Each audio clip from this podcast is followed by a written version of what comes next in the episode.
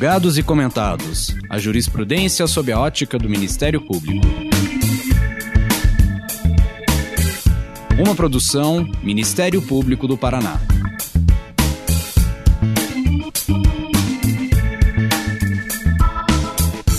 Olá, iniciamos agora mais um episódio do Julgados e Comentados. Eu sou Sâmia Bonavides, sendo que este episódio terá um vínculo direto com o próximo. Ambos muito especiais para nosso tão festejado podcast, Julgados e Comentados, porque vamos voltar às nossas origens e fazer dois episódios que inauguram este ano com comentários de decisões importantes dos tribunais. Temos aqui dois colegas, muito craques e populares, também nas redes sociais, que vão falar sobre alguns dos principais julgados dos tribunais superiores de 2022 e seus impactos na atuação do Ministério Público. Rafael Pereira e o Timothy Aragon Rema, promotores de justiça do Ministério Público do Paraná e professores de direito. Então, os julgados que foram selecionados serão apresentados em dois episódios. Esta é a primeira parte, na qual abordaremos duas alterações legislativas importantes ocorridas e a abrangência, bem como a constitucionalidade delas, segundo a ótica do Supremo Tribunal Federal. São a Lei de Improbidade Administrativa com implicações importantes sobre a abrangência do disposto na Lei 14.230 de 2021, bem como a Lei Maria da Penha, cuja modificação passou a permitir que a autoridade policial afaste o agressor do lugar de convivência com a mulher. O ano passado foi um ano muito intenso. Nós ainda estávamos sentindo as consequências do terceiro ano de pandemia, do novo normal, que não nos abandonou ainda, criando uma realidade mundial muito diferente. Mas isso não foi só. Ainda tivemos no planeta a guerra da Ucrânia, aqui no Brasil enfrentamos dificuldades da nossa própria realidade, com a polarização política num ano de eleições presidenciais, com especial destaque para os ataques sistemáticos feitos às nossas instituições, inclusive nossas instituições democráticas. Em particular, sofreram muito com isso, né? Instituições, por exemplo, como o Supremo Tribunal Federal. Mas nós seguimos, e a democracia e a Constituição prevaleceram, com muitos obstáculos e tropeços. Também aconteceram esses obstáculos e tropeços no período pós-eleitoral, com questionamentos insustentáveis em relação ao resultado das eleições, incluindo uma rede de articulação de mobilização popular, sem uma pauta razoável ou admissível, que teve seu ápice num episódio recente de invasão dos prédios dos três poderes em Brasília Distrito Federal. Tudo muito sério, tudo muito grave. A Suprema Corte protagonizou e continua protagonizando, neste cenário complexo, complicado, de muitas incertezas e absurdos ataques à ordem constitucional, um portentoso vanguardismo, de modo a consolidar a jurisdição constitucional de maneira cada vez mais arrojada. O que para muitos inclusive muitos integrantes do Ministério Público, é motivo de uma grande preocupação né, com essa situação.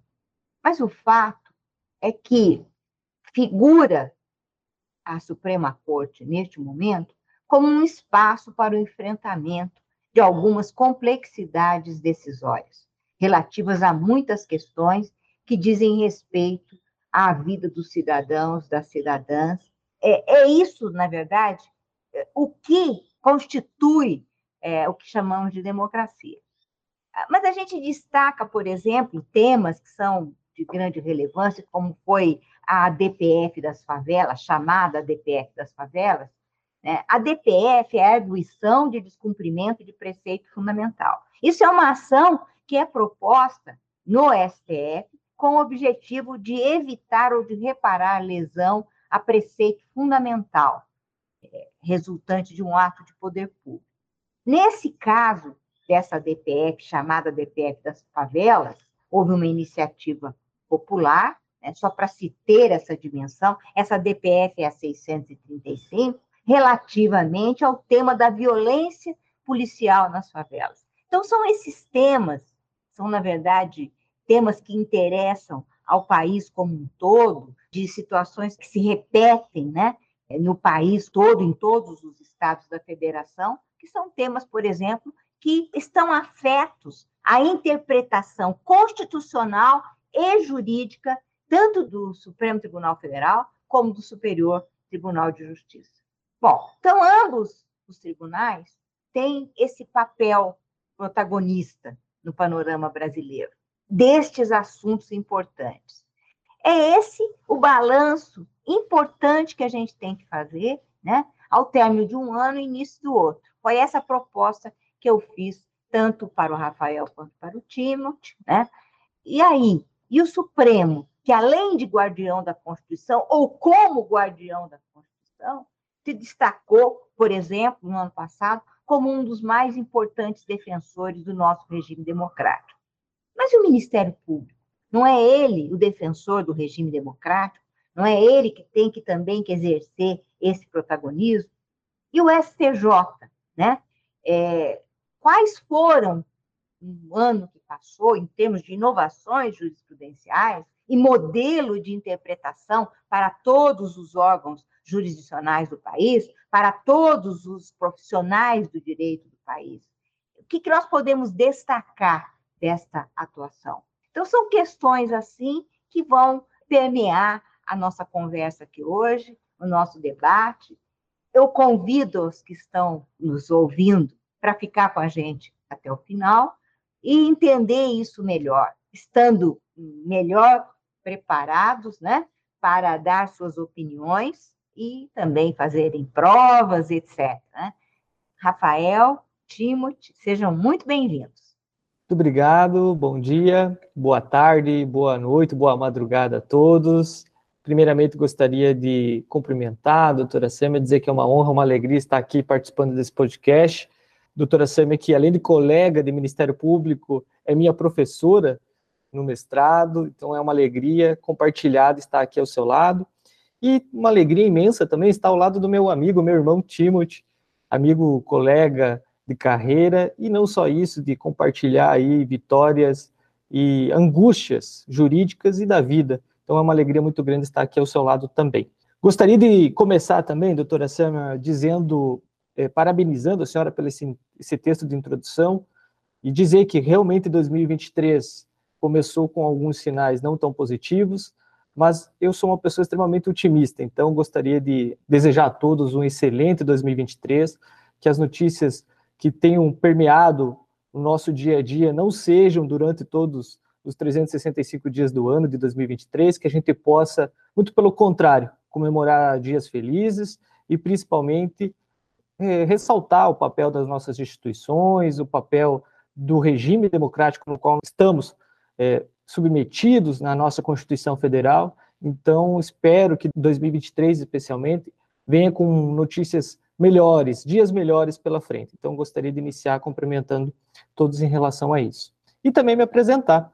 Então, meu nome é Rafael Pereira, sou promotor de justiça aqui no Ministério Público do Paraná, sou mestrando pela Universidade Estadual do Norte do Paraná, como já comentei anteriormente, inclusive com a doutora Sâmia como professora, Sou, possuo pós-graduação em controle da gestão pública pela Universidade Federal de Santa Catarina, pós-graduação em processo penal pela Faculdade da Mar Jesus. Sou professor, fui professor universitário durante muitos anos, professor de cursos preparatórios, de pós-graduação, da Escola Nacional do Ministério Público, e também sou autor do livro Manual de Acordo de Não Persecução Civil.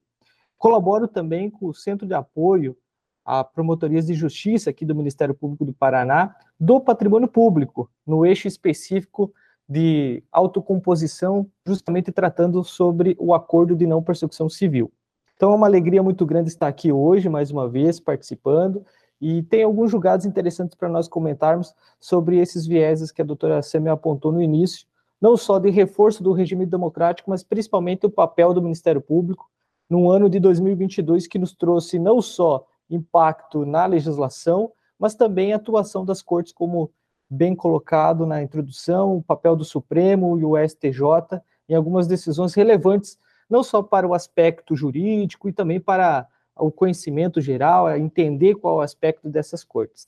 Então, mais uma vez, muito obrigado pelo convite e estou aqui à disposição para nós discutirmos esses temas tão importantes para o Ministério Público e também para a preparação jurídica. Olá a todos e a todas que nos escutam aqui no podcast Julgados e Comentados. Gostaria primeiramente de agradecer à Escola Superior do Ministério Público por estar aqui mais uma vez, na pessoa da doutora Samia Bonavides, coordenadora da nossa escola, é, vou me apresentar para aqueles que ainda não me conhecem. Já estive algumas outras vezes aqui no podcast, à época apresentado pelo Dr. Eduardo Cub. Eu me chamo Timothy Aragon Rema, sou promotor de justiça aqui no nosso Ministério Público do Estado do Paraná, aproximadamente cinco anos, cinco anos e alguns meses. E atualmente estou na comarca de Santo Antônio do Sudoeste, na fronteira com a Argentina.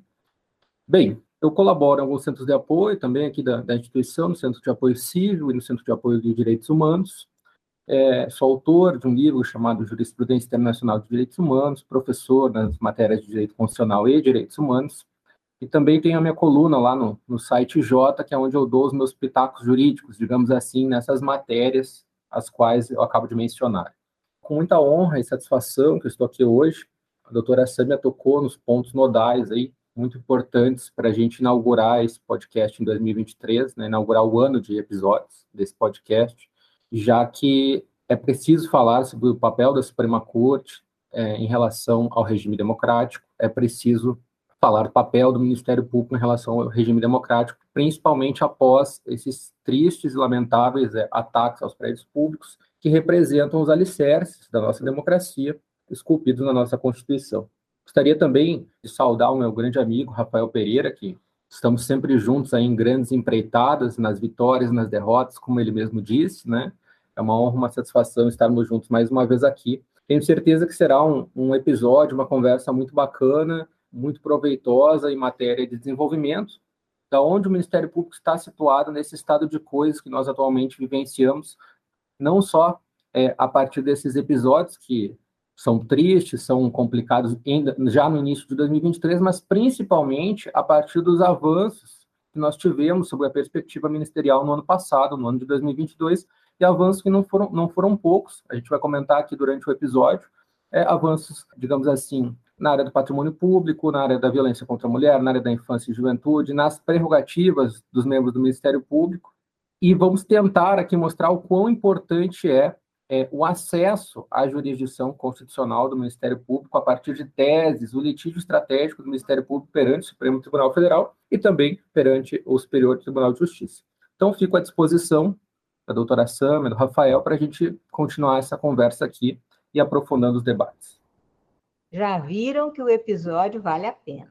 Temas importantíssimos, principalmente para quem está no Ministério Público ou para se compreender papel que tem o Ministério Público, inclusive nessa perspectiva é, dos temas mais importantes que dizem respeito ao desenvolvimento da cidadania no país.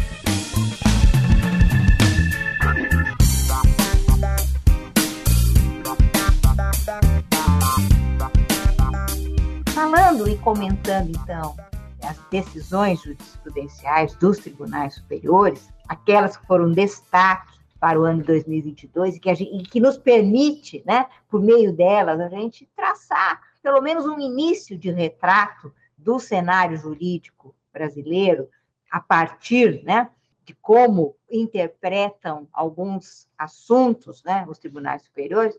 É, o que, que vocês apontariam então como sendo os pontos mais importantes para o nosso debate? É, os participantes aqui fizeram as sugestões, inclusive dos julgados. Então, nós vamos continuar aqui como um bate-papo e nós vamos começar, então, essa conversa com o uh, Rafael Pereira, é, a respeito de um recurso extraordinário com agravo, 843-989, em que o Supremo Tribunal Federal, adotando a sistemática da repercussão geral, estipulou no tema 1199 diversas repercussões na lei de improbidade administrativa, em especial sobre a retroatividade. Rafael, então, qual deve ser a extensão da aplicação do direito penal ao microsistema de improbidade administrativa? Acho que não teria como ficar fora desse episódio as discussões relacionadas à lei de improbidade administrativa, principalmente em razão dos julgados de 2022 do Supremo Tribunal Federal e a sua repercussão sobre o próprio cenário do direito sancionador na improbidade. Nesse aspecto, a gente não pode deixar de mencionar esse recurso extraordinário, esse recurso extraordinário que foi tema de repercussão geral, como bem apontado pela doutora, e que teve um impacto grande na Lei 8429. Como todos sabem, no ano de 2021, a Lei 14.230 alterou diversos dispositivos da lei inclusive não só sobre o aspecto material, como, por exemplo, retirando a famosa conduta culposa que estava prevista lá no artigo 10, nos, nas situações que causam prejuízo erário, como também nos aspectos processuais, mudando, por exemplo, ou retirando o famoso juízo de prelibação, ou seja, aquela primeira fase que havia no momento de notificação, para somente após a resposta do requerido o, juiz, o juízo decidir se recebia ou não a inicial. Então, nós tivemos diversas mudanças, entre elas a inclusão também na lei de improbidade administrativa sobre o aspecto da prescrição. Embora antes fosse tratada, a prescrição anteriormente era apenas até o momento do ingresso da ação, nós não tínhamos uma espécie de prescrição intercorrente, e agora, com as mudanças da lei e tudo que envolveu a Lei 14.230, as discussões parlamentares, os aspectos jurídicos, como todos sabem, havia um projeto inicial da alteração da lei de improbidade administrativa. No entanto, esse projeto, nas discussões das casas, acabou sendo modificado de maneira substancial, e inclusive trazendo alguns aspectos que o Supremo Tribunal Federal já está analisando e não foi diferente nesse recurso extraordinário. O principal aspecto que nós enxergamos dentro desse julgado, inclusive na perspectiva, doutora Sâmia, que vai repercutir em todos os outros que ainda estão por vir. Nós temos ainda ações de controle de constitucionalidade no Supremo Tribunal Federal pendentes de análise, pendentes ainda não só de decisões de medidas cautelares, mas é, efetivamente a decisão de mérito. E acredito que, nesse aspecto, a decisão principal desse recurso extraordinário acabe afetando também as demais decisões. E o principal, como a pergunta que me foi posta em relação ao direito penal, foi justamente diferenciar o direito sancionador penal do direito sancionador civil, ou cível para alguns, principalmente no aspecto da improbidade administrativa. O Supremo Tribunal Federal, seguindo o relator, que apresentou justamente essa tese de diferenciar o direito sancionador, apresentado pelo ministro Alexandre Moraes, foi acompanhado também na tese pelo Edson Fachin, ministro Edson Fachin, ministro Barroso, ministra Weber, ministra Carmen Lúcia e ministro Luiz Fux. Todos eles acompanhar o entendimento que o direito sancionador criminal, penal e os mandados de constitucionalização que tem lá na nossa Constituição, elas têm referência e aplicação ao direito criminal, ao direito penal. O direito sancionador civil, principalmente sobre o aspecto da improbidade, e em razão, especialmente esse é um ponto que gerou a consequência das teses definidas, de não haver definição de tempo ou de uma norma interporal na, na alteração da lei, e também por não existir uma previsão legal de retroatividade dentro do direito sancionador civil, o Supremo Tribunal afastou a aplicação, por exemplo, da retroatividade do direito penal, um princípio do direito penal, a sanções, às previsões da Lei 14.230, ao direito sancionador da improbidade administrativa. Então, esse impacto ele vai refletir essa premissa estabelecida, creio eu, nesse recurso extraordinário, vai acabar repercutindo nas outras discussões, como, por exemplo, se o artigo 11 da lei ainda prevê as hipóteses lá do inciso 1 inciso 2 que foram revogados, ou se eventual discussão sobre a medida cautelar de indisponibilidade, acredito que essa premissa inicial, apontada pelo Supremo, afastando o direito sancionador penal do direito civil, civil na improbidade administrativa, vai repercutir em todas as áreas. Um outro exemplo, inclusive, que já pode se tirar dessa premissa que já foi estabelecido, foi a ADI 7236, que foi ingressada pela Associação Nacional do Ministério Público, inclusive é, com a colaboração de diversos promotores, o Timothy também colaborou com essa ADI. Nessa ADI, já em sede cautelar, o Supremo, o ministro Alexandre Moraes, suspendeu alguns dos dispositivos da Lei 14.230, entre eles um dispositivo que afetava os reflexos da lei de improbidade administrativa a, outros, a outras esferas do direito penal, civil, administrador, administrativo. Então, já nesse aspecto, nós já podemos, é, já numa medida de suspensão cautelar, numa ADI, essa ADI, inclusive, proposta pela CONAMP, já houve aí uma sinalização de continuidade dessa premissa de diferenciar o direito sancionador civil do direito penal. Então, foi de grande relevância nesse ponto a decisão do recurso extraordinário.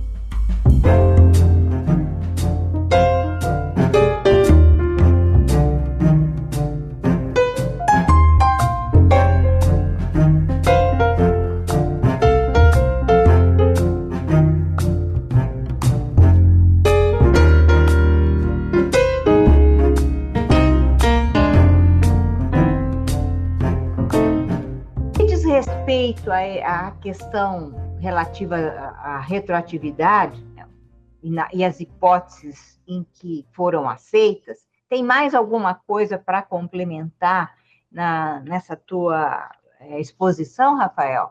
Ou você acha que já abordou os temas que são importantes, né, no que diz respeito ao impacto que isso tem na atividade eh, que nós desenvolvemos no Ministério Público? Com certeza, acredito que pre... essa premissa inicial refletiu em todas as, as demais premissas, e principalmente nos dispositivos, nas teses fixadas. Nós podemos identificar que o Supremo houve uma análise sobre o elemento anímico, a discussão se permanecia a culpa, se não havia mais a culpa. O Supremo foi claro. Nós temos regras do jogo e nessa regra do jogo nós vamos obedecer o legislativo que optou em retirar o elemento anímico culpa da lei de improbidade. Então, portanto, uma das teses definidas foi que a presença do elemento anímico subjetivo dolo ou dolo estará em todos os dispositivos, não havendo mais a, o, o elemento subjetivo culpa. A outra tese, e aqui é muito importante, porque esse reflexo da definição de que só cabe dolo gerou, e a ausência de uma norma inter, intertemporal, gerou a discussão se continuavam ainda a ser é, aqueles que foram condenados por improbidade administrativa por culpa, se, eles, se haveria aplicado a eles uma retroatividade mais benéfica.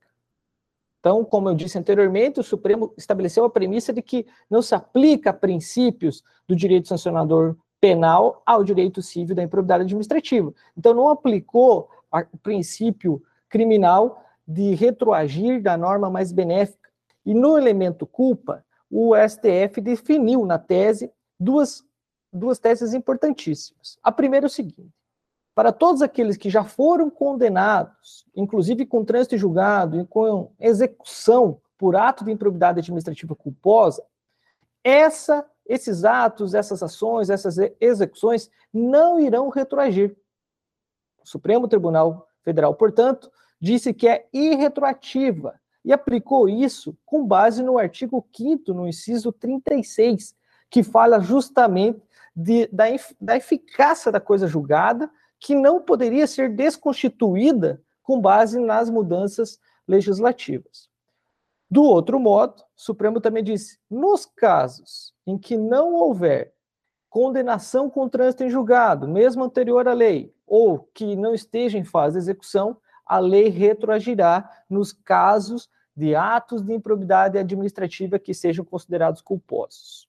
No outro ponto, para concluir a retroatividade ou a irretroatividade, Como eu disse, a Lei 14.230 ela foi no cerne no que trata da prescrição. Criou a prescrição intercorrente, que se trata justamente da prescrição durante o curso do processo e não somente durante a persecução até o início da ação, e definiu, entre outros, a forma de contagem, o tempo, diferente do que estava previsto anteriormente. E o Supremo, analisando esse novo regime prescricional previsto nessa lei em 2021, doutora, ela definiu também, o Supremo definiu, que também será retroativo e aplicou um marco temporal, já que a lei, como eu disse, não tem, não estabeleceu uma norma intertemporal entre a lei nova e a lei velha, e o Supremo fez isso nesse recurso extraordinário e definiu que o marco temporal seria a partir da publicação da lei. Todas essas decisões, doutora Sâmia, têm um reflexo muito grande na atuação do Ministério Público. A questão da irretroatividade sobre a perspectiva dos processos já em andamento, com execuções. Além disso, sobre a perspectiva da prescrição. O legislador optou por um regime diferenciado, não criando essa norma entre a lei velha e a lei nova, mas com a decisão do Supremo agora, o Ministério Público tem a ciência de que o prazo está correndo e da maneira que será é, contado esse prazo e o tempo que é. Então, isso tudo define de uma maneira mais clara algumas, alguns questionamentos que ocorreram após a vigência da Lei 14.230 e que teve um impacto gigantesco sobre a perspectiva de busca de reparação ao erário e também de sancionamento àqueles que praticaram atos de improbidade administrativa. Então, com certeza, esse recurso extraordinário no ano de 2022 foi um dos mais impactantes sobre a perspectiva, também, na minha visão, de atuação do Ministério Público.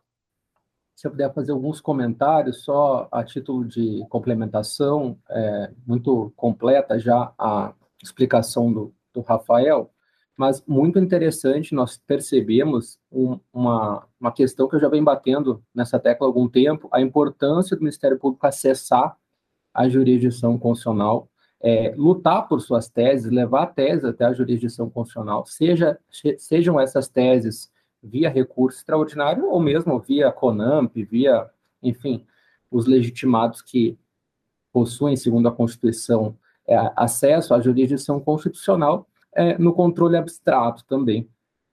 É, é normal que existam alguns excessos, que existam algumas normas que saiam do parlamento, que tem uma outra visão, muitas vezes diferente da nossa, dos membros do Ministério Público, acerca é, de determinados temas, e que a jurisdição constitucional, que o Supremo faça a correição dessas normas é, que violam ali de maneira direta e frontal a Constituição, como o Supremo vem fazendo, é, e já não é de hoje, em matéria de, é, da lei de improbidade administrativa.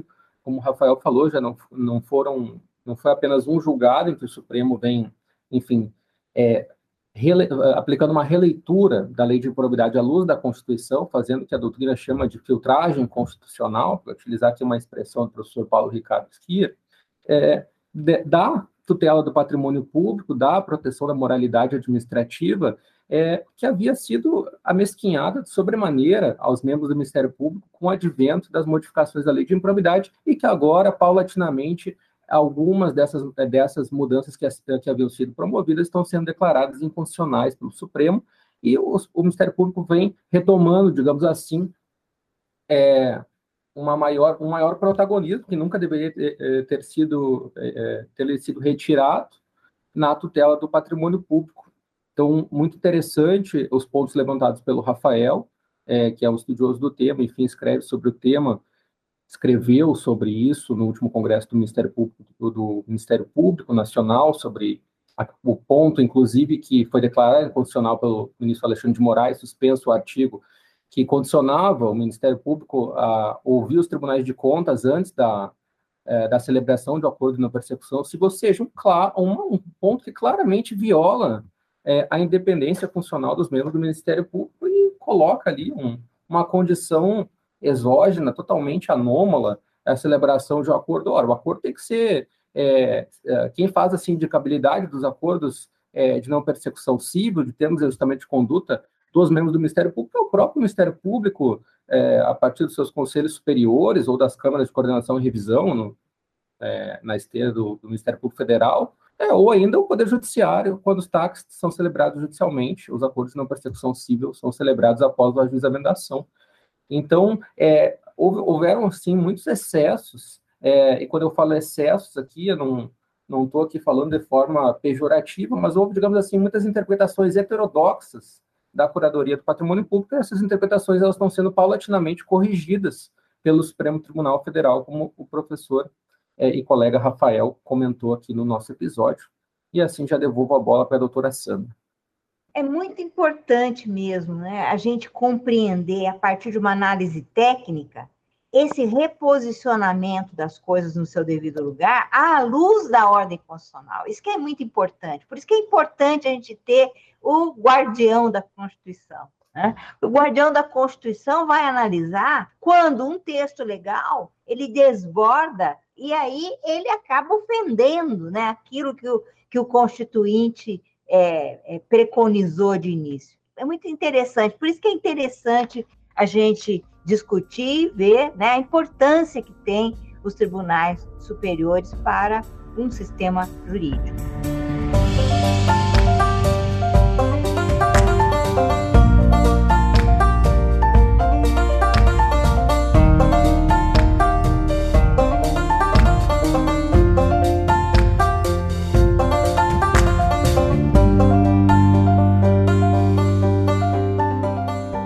Timothy, com relação à ADI 6138, o Supremo Tribunal Federal considerou válida a alteração é, da Lei Maria da Penha, é, a Lei 11.340 de 2006, para permitir que, em casos excepcionais, a autoridade policial afaste o suposto agressor do domicílio ou do lugar de convivência, no, em situação de risco à vida ou integridade da mulher, mesmo sem autorização judicial prévia.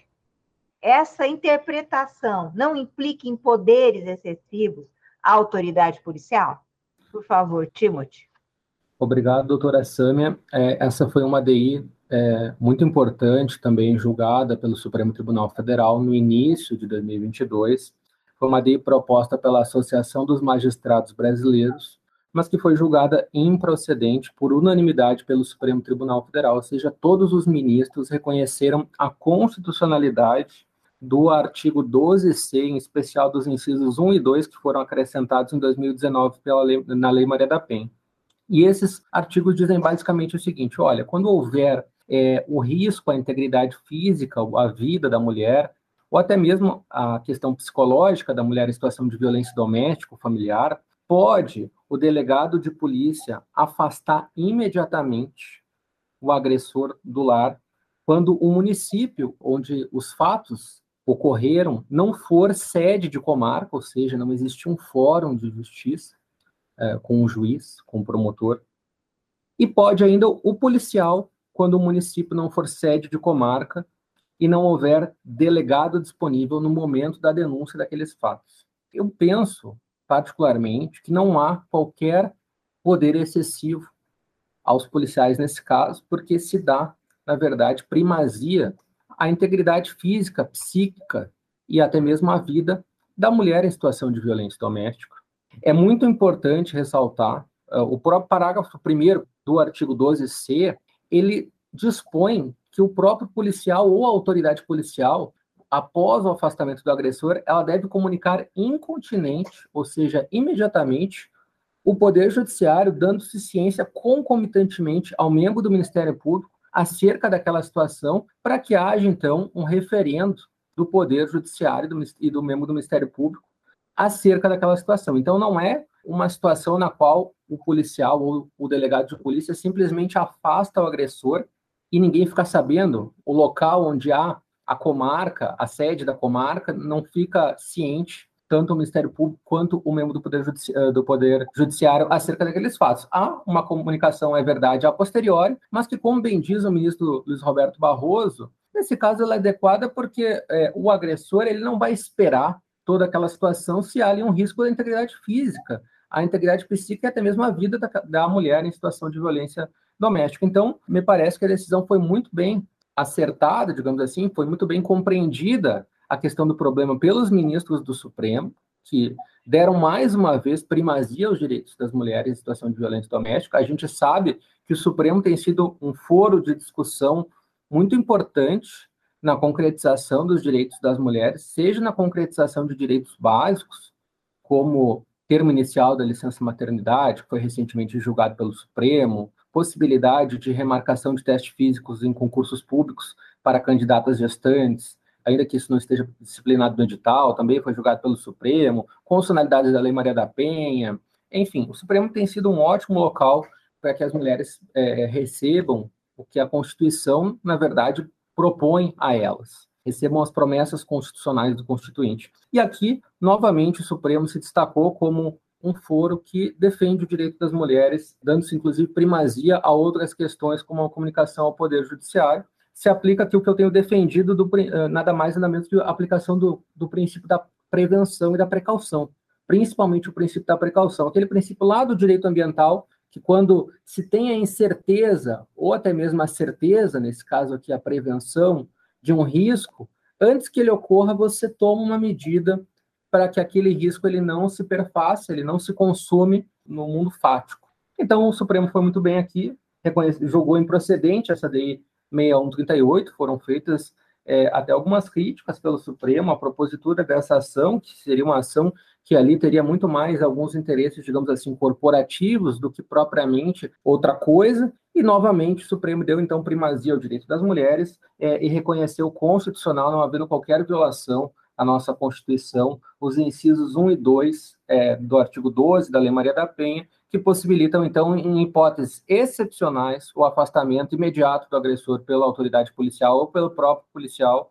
quando não houver ali é, sede da comarca no município, e pelo policial, é, quando não houver sequer um delegado apto a responder aquela denúncia naquele momento, é, desde que isso seja comunicado em 24 horas ao Poder Judiciário com ciência concomitante ao Ministério Público. E só para encerrar aqui, fazendo guardadas as proporções, mutatis mutantes, isso ocorre também em outros tantos casos é, da legislação brasileira envolvendo grupos vulneráveis, como, por, exemplo, na lei em Riborel, há uma previsão nesse sentido, que a autoridade policial pode também fazer isso em hipóteses de violência contra crianças e adolescentes, onde não houver sede da comarca, o delegado pode fazer esse afastamento, e aonde não houver sede da comarca e delegado, o próprio policial, e também no próprio Estatuto da Criança e do Adolescente, quando o Conselho Tutelar realiza o acolhimento institucional é, de uma criança ou um adolescente em situação de risco e comunica depois é, ao Ministério Público e ao Poder Judiciário. Então, muito acertada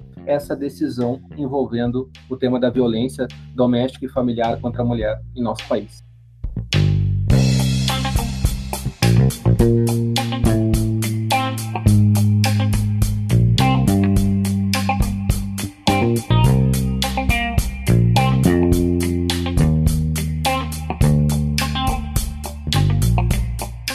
Agora, continuando, né, a falar de decisões do Supremo, ações diretas de inconstitucionalidade 7.042 e 7.043, em que o Supremo decidiu que entidades públicas lesadas em decorrência de atos de improbidade também estão autorizadas a agir e celebrar acordos de não persecução civil. O plenário declarou inconstitucionais dispositivos dessa lei 14.230 de 2021, que já foi mencionada aqui pelo Rafael, que dava ao Ministério Público uma competência exclusiva para propor ações de improbidade por maioria de votos. A decisão foi proferida nos processos das ADIs, em que foram parcialmente providos os pedidos formulados pela Associação Nacional de Procuradores Estaduais e Federais, ANAP, e pela Associação Nacional de entidades federais de advocacia, ANAF. Há ainda a medida cautelar na ADI 7.236, ingressada pela Associação Nacional de Membros do Ministério Público, a CONAMP, que suspendeu a eficácia de vários artigos da Lei de Improbidade. Quais são as repercussões da propositura do acordo de não persecução civil pelo ente público a atuação do Ministério Público. Até que ponto isso vincula a atuação do Ministério Público e interfere nas estratégias de atuação ministerial. É isso que agora nós vamos conversar com o Rafael Pereira. Bom, doutora Sâmia, é, se no julgado anterior comentado pelo Timothy houve uma observância do que foi escolhido pelo legislador, aqui o Supremo Tribunal Federal fez uma interpretação sem redução de texto, aplicando, incorporando ao texto da Lei 14.230 a legitimidade também da pessoa jurídica interessada naqueles casos de improbidade administrativa, já que na previsão da lei, quando no ano de 2021 foi retirar essa legitimidade que havia anteriormente a essas pessoas jurídicas e na perspectiva da atuação das procuradorias.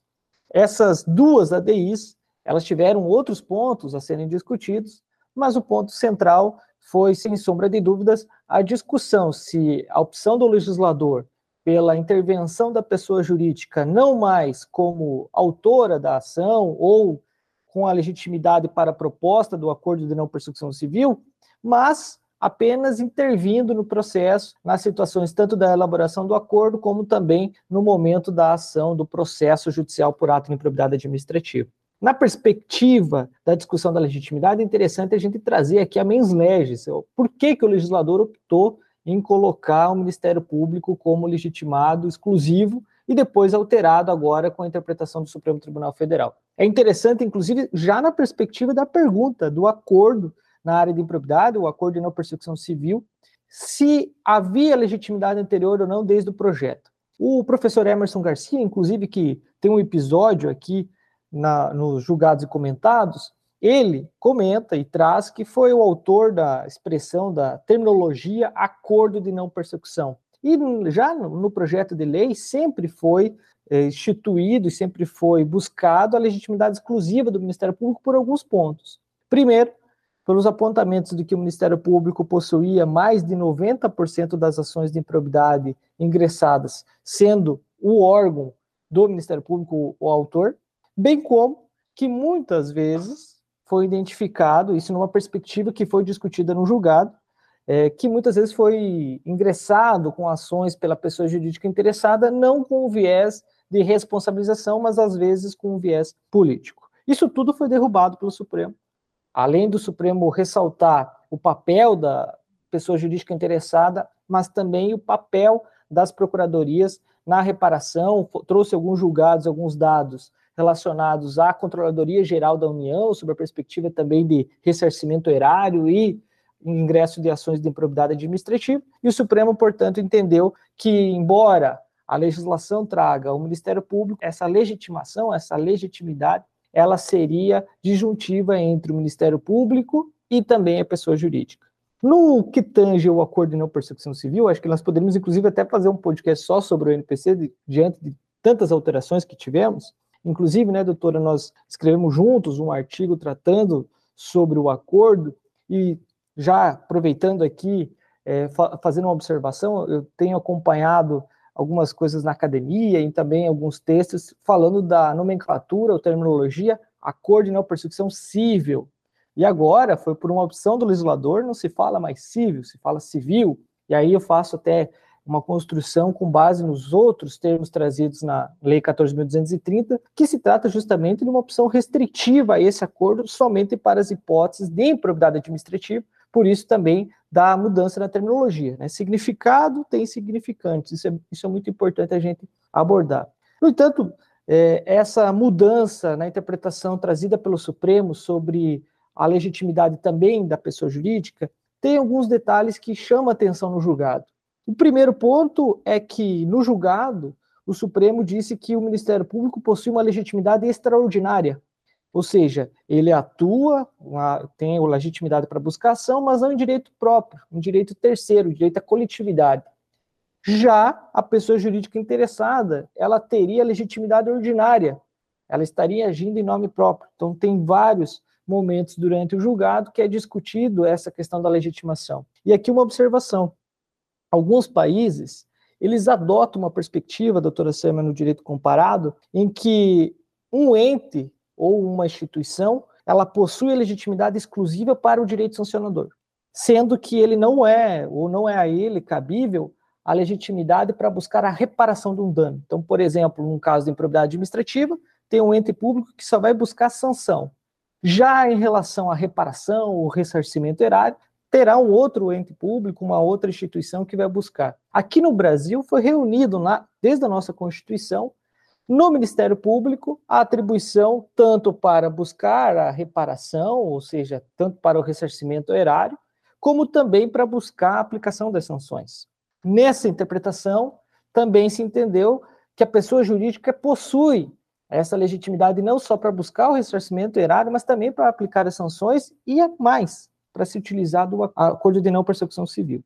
Esse acordo de não persecução, se nós pensarmos que agora a pessoa jurídica também possui a legitimidade, como que o Ministério Público atuaria? Será que, diferente do que está previsto na regra do NPC, lá no artigo 17b, dizendo que todo o acordo formulado pelo Ministério Público é necessário que seja ouvida a pessoa jurídica? Essa mesma disposição não se encontra quando nós pensarmos que o acordo de não persecução civil não foi é, tratado desde a sua previsão no projeto de lei também para a pessoa jurídica, ou seja, não há essa reciprocidade na lei de maneira expressa, dizendo que quando houver um NPC pela pessoa jurídica, deve-se ser ouvido o Ministério Público. Contudo, antes mesmo da alteração, um dos artigos que não sofreram modificação foi o artigo 15. E aqui é muito importante chamar a atenção, porque o artigo 15 diz que a comissão processante da pessoa jurídica ela dará conhecimento ao Ministério Público quando instaurar qualquer procedimento para a apuração da prática do ato de improbidade administrativa. Além disso, no parágrafo único diz que poderá inclusive ser designado lá um agente do Ministério Público. Ou seja, lógico que não há previsão legal de que a pessoa jurídica vai ouvir o Ministério Público para o NPC. Só que antes de formular qualquer acordo, vai ter que ser feita uma apuração dentro da pessoa jurídica. E se vai ter que ser apurado lá, ela vai ter que instaurar um procedimento. E a lei diz que toda vez que for instaurado um procedimento administrativo por parte da pessoa jurídica, o Ministério Público tem que ser ouvido. Então, o grande impacto disso é que diversas alterações também dentro do NPC, que antes não estava regulado de maneira exaustiva, foi também a previsão de que todo acordo, sendo ele elaborado de maneira extrajudicial ou judicial, deverá ser levado à homologação ao juízo.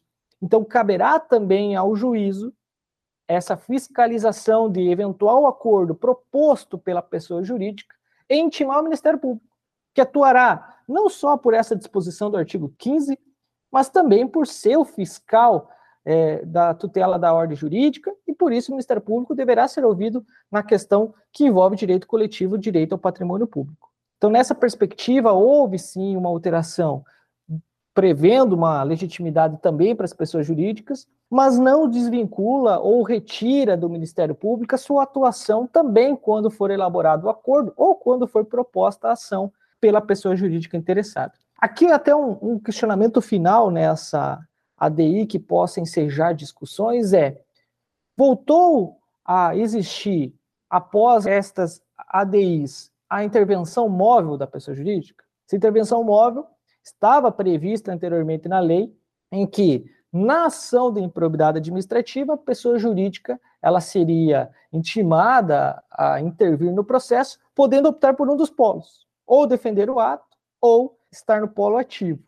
Contudo, houve uma revogação desse parágrafo que estava previsto nos aspectos processuais da lei de improbidade administrativa, inclusive tendo essa DI falado que é constitucional a revogação desse parágrafo. E agora trouxe apenas uma previsão, em que a pessoa jurídica vai intervir na ação de improbidade administrativa, mas não trouxe se seria a mesma espécie de intervenção móvel. O que eu tenho acompanhado sobre a perspectiva até da doutrina, algo acadêmico a ser construído, é que se mantém a opção da pessoa jurídica, inclusive na ação, dela optar em defender o ato de improbidade administrativa ou, se quiser, também atuar no polo ativo. Então, essa ADI, ela, além de ter julgado essas perspectivas, principalmente com reflexo no acordo de não persecução civil, ela também gerou algumas indagações que serão discutidas muito provavelmente ainda em eventuais ações de controle de constitucionalidade ou também no aspecto da via acadêmica, começar a discutir qual que é a perspectiva dessa intervenção da pessoa jurídica e não só pela sua legitimidade ordinária. E como dito, houve também na ADI 7236, que foi ingressado pela Associação Nacional do Ministério Público, a suspensão de um dispositivo que tratava justamente da oitiva do Tribunal de Contas. Essa suspensão desse dispositivo era e foi mencionado no julgado porque afetava a prerrogativa do Ministério Público. O Ministério Público possui a prerrogativa de apurar o dano e não havendo a necessidade de ser ouvido do Tribunal de Contas, inclusive como o meu amigo Timothy já falou, foi uma das teses que eu defendi no Congresso Nacional pela inconstitucionalidade desse artigo da oitiva do Tribunal de Contas. Então, o acordo de não persecução civil é um instrumento de importância dentro da defesa do patrimônio público e principalmente na atuação pelo Ministério Público. E agora, diante da, dessas ADIs, compartilhada a legitimidade com as pessoas jurídicas interessadas, não só para a ação, mas também para o acordo de não persecução. Muito bom. É, eu acho que são questões que vão aí complementando a, a forma como nós temos que interpretar né, a defesa do patrimônio público hoje em nosso sistema jurídico e a participação do Ministério Público, que, apesar né, dessa legislação que abalou a todos nós num determinado momento, entendendo que nós estávamos é, vulnerados nessa defesa, é, as coisas não são bem assim, e, e por isso que é, a, a, gente tem, como disse o Timothy né, anteriormente, estar tá sempre vigilante e batalhando perante os tribunais superiores.